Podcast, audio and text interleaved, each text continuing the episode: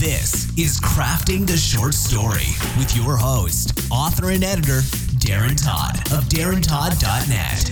Now, let's explore the agony and the ecstasy, the magic and the mechanics of short fiction.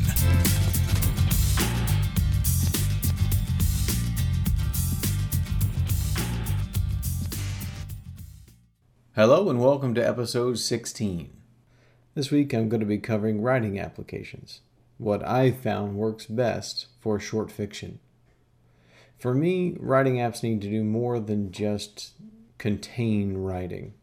There needs to be an element of organizing, brainstorming ideas, plotting, etc. And I don't know if I've met one that was a be all end all app that does everything. So it usually means that I'm working with more than one app on more than one platform. But let's start with the actual word processing.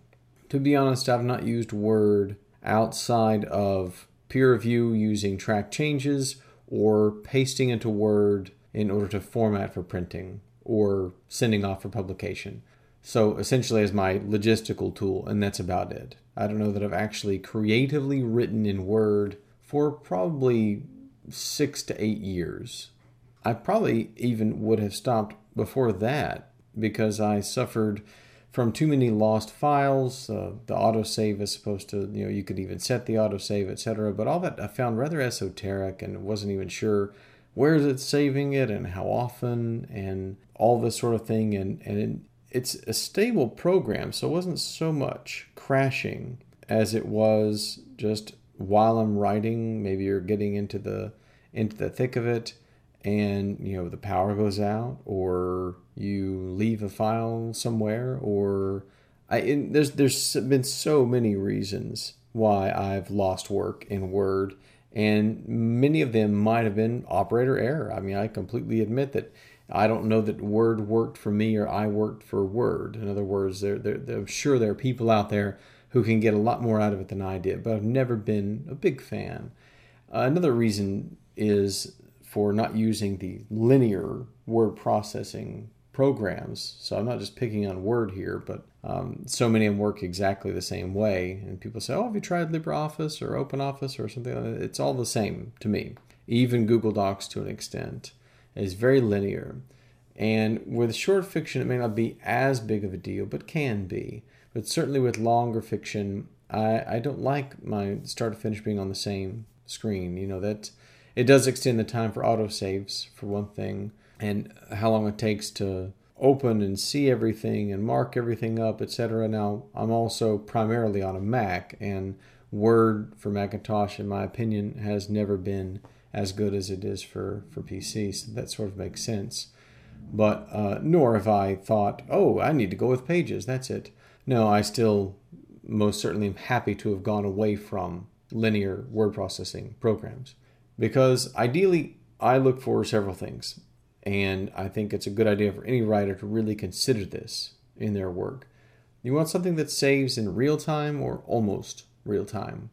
By that same token, however, you want to make sure that whatever you have doesn't crash often too. I remember seeing one that was that saved almost in real time, but it was unstable and crashed. So while sure, when I brought it back up, it was probably on the word I left on, but nor did I want something that's going to crash whenever it wants to as well. Another big thing is the ability to have more than one file open at a time. And I use file kind of generically. Let's say let's let's take it back to short stories specifically. So and say that the ability to have more than one short story open at the same time. And even some I think new versions of Word and Pages and such have sort of a notebook option now where you can have multiple things open on different tabs, but eh, so many things do that much more organically. I, I feel again that, that, all the more reason to, to be away from a from a, uh, a linear style word processing program. Also, ideally, something that can be accessed easily, and in my case, cross-platform so on more than one operating system, Mac and PC, maybe even Linux, and ideally be able to, to access it from pretty much anywhere. Uh, that's not to say that for a, a, program to really appeal to me that I would have to be able to access it from a Kinko's or something, but perhaps in time that would matter. Right now, I don't happen to go and do a lot of writing at Kinko's, but who knows? I may get to a place where I'm doing writing at the library on their computers and want some sort of easily installable client side version or server side version of a writing application and, and yet immediately be able to access uh, my current projects. Now, that's asking a lot, but I don't think that necessarily ties you to something that's server side automatically, such as Google Docs or the like. Uh, it could also mean coupling client side applications with third party cloud storage. So, to give an example of what I mean for that, I'll go on to the first one that really works for me as far as writing goes is Scrivener. And anyone listening to this who's not heard of Scrivener, at the very least, go get a trial, see what you've been missing. Um, but nor do I want to spend several minutes talking in depth about why I also love Scrivener. In other words, you're going to find nothing but praise for it, so uh, I don't need to sit here and praise it further. But it's uh, relatively affordable. Actually, it was just recently on sale. I wish I had been able to get this podcast out while it was still, I believe, half price. But it's also, uh, there's a discount uh, for NaNoWriMo um, and things like that as well. So it, it, it's often on sale in some form or fashion, but it is cross platform. The Windows version isn't quite as robust, or I don't know. I, I like the Mac version just a little bit more, but they're getting closer and closer. Uh, and they do store their files in a slightly different fashion. So, uh, what I do is I, I store all my files on Dropbox. So, Dropbox third party cloud based storage, free uh, to a certain extent. And when we're talking about um, text documents, believe me, you, you could write the Bible several times over and still not even put a dent in what your free cloud storage is um, in terms of Dropbox. But like I said, they do store things just a little differently, so I've had almost no problems with this model. Uh, but writing cross platform, there does seem to be one or two files for whatever reason, and it could be what it was first made on, that don't like to work on the PC um, uh, and work on the Mac, and maybe some that are vice versa. I can't remember whether there are things that work on as work fine on Scrivener Windows that don't work on Scrivener Mac. I, am not remembering, but there are one or two issues that I've had, but these are relegated to being able to open them or not, not losing work. It's never that. It just might be that I get somewhere and I, and I discover, oh man, you know this this thing I was working on in Scrivener Mac now is not opening up for Scrivener PC for some reason. And I think that I've had that happen a couple of times, and that's about it over the life of Scrivener for Windows, which came out later than Scrivener for Mac. Um, and yet I bought you know, the first iteration that they created a few years ago.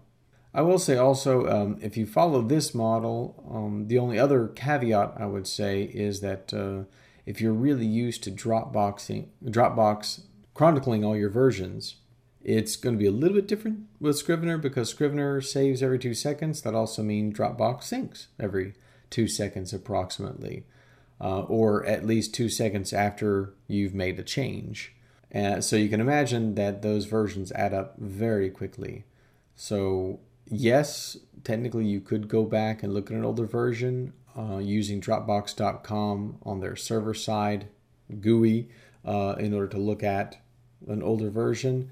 But luckily, I think I've only had to do this once, and I did indeed have to swim through dozens and dozens of, of pages and files in order to find the one I was looking for, uh, simply because of how often it saves and how often it then sees that as a new version. Another big one, uh, strictly so far as writing is concerned, is OneNote. Now, Microsoft OneNote was since 2003 a part of, uh, or at least an extension of Microsoft Office. It has historically not been cross platform but now it works on everything I have, which is um, on my I have a Windows phone. It works on my iPad, works on my iMac, and then it works on my PC and, and laptop that's also running Windows. Uh, the only thing is Windows XP, you still have to use. It's kind of ironic. The, the one thing that I own that it doesn't work client side on is a Windows machine, uh, but that's because it's still running XP. So for XP, you, you have to do the server side version, which is not bad at all. It really isn't. You'd run that where everything else will will run the the client side version and will sync with uh, the server side version. So it's not like you have to keep those files in Dropbox. Historically, that's what I've done. I keep, keep the files in Dropbox um, and then use Microsoft OneNote 2007 wherever I had a PC. But now that it's all online, I don't have to worry about putting anything in Dropbox. A couple of caveats with OneNote. I love OneNote, and I mean, I, I have often made the joke that I should be selling it because I laud it that much. Um, but I found that for some people, and even me in particular, uh, once or twice, I don't find it's exactly built for longer projects. There's not necessarily all of the formatting or exporting support that you might find with Scrivener, for instance. And I worry a little that now that it's free, it will start to decay, become a sort of redheaded stepchild project. I hope not. But otherwise, I've been using OneNote since uh, 2007. I never did really get into the 2003 version, but with 07 I was sold, and I've loved it ever since. Now, sometimes you might want writing apps that have some sort of cataloging of scenes, characters, settings, etc. And that is, it's just this separate function that allows you to to list off who your characters are, describe them. Some even have templates for that purpose. However, I've never really seen this done perfectly. I would say my favorite program that does this is called StoryMill by Mariner Software, and that is uh, specifically for the Mac. I don't think it's for PC, and that comes the closest. Though I really only use it for longer projects. I'm not saying that doing character profiles, fleshing out your settings, and even making your scenes specific to you know what does the main character want in this scene etc that that's not beneficial with short fiction but I've just found that organically, as I'm, as I'm sort of allowing this the process of plotting to happen as it will happen, I don't typically tend to use those programs that have the ability to catalog scene settings, characters, etc. for short fiction. Um, longer fiction, definitely.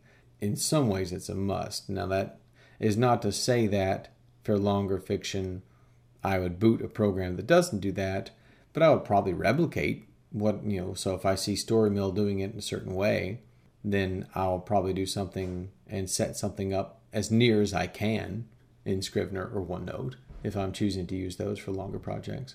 Now, for me, uh, another very important program is Evernote. However, big caveat there is I need for my resources to be quote unquote close together. I love Evernote for everything but the actual writing. Same with SuperNoteCard uh, or other apps where the things you write have some sort of architectural distance from one another. And Evernote's about being multiple, having multiple notes. So where do you break that up? Do you break it up by scene? Do you keep your character description separate? Do you do it by chapter? It's just such a wonderful app for note taking and for jotting something down. Um, there been plenty of times where I'll just start something in Evernote and then worry about spitting it out into something more robust later, like maybe when I get home or something like that, whatever. I mean, sure, on those programs you can use meta tags and super searchers and super folders and all that kind of thing. But I found most of the time nothing beats having those resources at your fingertips, i.e., visually right in front of you, instead of having to know what you're supposed to be looking for. I know, for instance, like with Evernote, I always have it to last modified on top, almost blogger style. And that would be great if the only thing I were doing in there were creative writing. But I have multiple notebooks. So I have, uh, you know, one for work and one for writing and one for film and one for personal stuff. And, you know, several, you know, pictures are going to go in there, all sorts of things like that. Well, if I'm consistently seeing everything I'm updating is is going on top and trumping older things, then you can imagine unless I do some sort of search, I, it's going I'm going to have a hard time collating all the resources I've put together for one particular project. That said, Evernote is probably my top choice for storing story ideas, uh, whether that's audio or written or something that's been inspired by images uh, or something I'll even screen capture. Uh, a couple reasons. Uh, the the audio part it doesn't sound great, but it's not meant to sound great. If I record something, and I usually do this via Evernote on my phone, uh, is make a record of it, and it is a ridiculously compact format. I think that about 10 minutes of recorded audio ends up taking up about a megabyte, uh, which is amazing. So uh, it may not sound great, but for, for cataloging a story idea while you're driving down the road, you're just rattling off something that you've been thinking of, or typing something out, or you see a picture and you want to quickly clip it that is inspiring you in some way, nothing has come close to Evernote in that capacity. And in the same way, I end up using Evernote's Clipper to catalog online peer reviews on services such as Scribophile. So whenever I'm through getting critique on something, um, especially if I've lapsed into like a free account on Scribophile, a free account, you can only have two things open at the same time. Usually I've got a pay account, but if I've lapsed into a free account or something, then I want to post another story, but the old one's still up there. I'll expand everything, do a clip on Evernote. It captures the entire thing. And I've done this for everything I've ever posted on online peer review forums or articles, obviously, for nonfiction works or even for um, something that inspires your short fiction, um, grabbing a, a quick article that you see online or as opposed to a screenshot. The Evernote is, is fantastic in that regard. Well, I hope this has given you some ideas about what might work for you for your short fiction beyond just your very linear word processing program such as Word. You might find, like me, that while you weren't suffering under something as simple and linear as Word, when you try some other app and makes you think in a, in in a different way and sort of fill in gaps that weren't even there to begin with, let's say, and flesh out things that you didn't really have a home for before, and then collate things that are related to it instead of relying upon your memory exclusively, you may find that, like with my work, it does nothing but benefit it in the long run. Sure, there's a possibility of having too many applications, but I think that if you uh, dedicate the time and energy to figuring out which of these works specifically for you, you don't need to narrow it down to a single one. Having two, three, four, whatever it ends up taking of these applications working in tandem, just so that whenever you need to, you have both resources for um, investigation or for inspiration uh, at your fingertips, as well as the ability to quickly and at any time jot down what it is you need to move forward with your stories. That's all for this week. Thanks so much for listening. Check us out on iTunes, subscribe, and we'll see you next week.